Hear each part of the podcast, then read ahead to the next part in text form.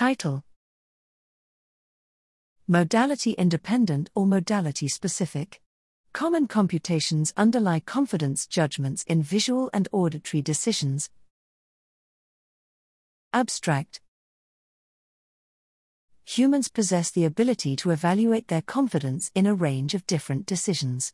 In this study, we investigated the computational processes that underlie confidence judgments and the extent to which these computations are the same for perceptual decisions in the visual and auditory modalities.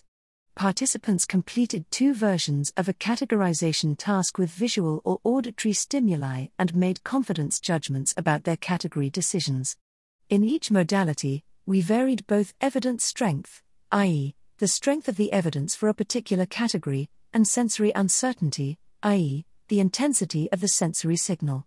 We evaluated several classes of models which formalized the mapping of evidence strength and sensory uncertainty to confidence in different ways 1. Unscaled evidence strength models, 2. Scaled evidence strength models, and 3. Bayesian models. Our model comparison results showed that across tasks and modalities, participants take evidence strength and sensory uncertainty into account in a way that is consistent with the scaled evidence strength class.